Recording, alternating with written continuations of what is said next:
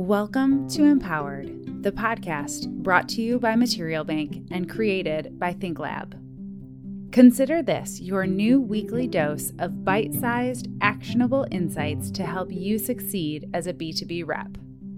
I'm this week's host, Erica Waayenberg, Head of Research and Content at ThinkLab. We'll be answering one key question each week, many of them submitted by you. Want to join in? We'll share details about how to submit your question at the end of the episode. Our question this week How is hybrid affecting designers' work?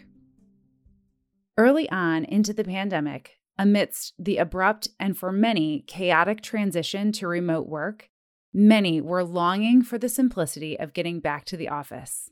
In fact, in early 2021, executives said that 50% of their staff would be in the office five days a week.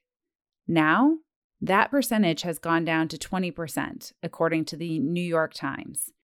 And it stands to reason that while the transition to hybrid and flexible work models was accelerated at a pace no one could have predicted heading into 2020, hybrid work is here to stay and employees and employers are making it work.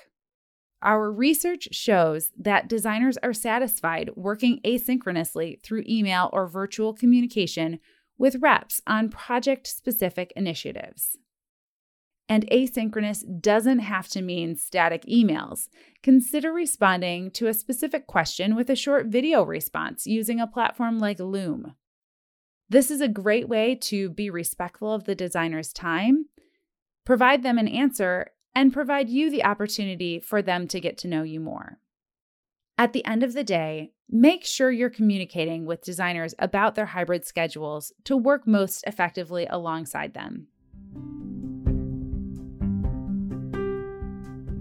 Thank you for listening in, and I invite you to listen in each week for more tips and tidbits to empower you as a rep.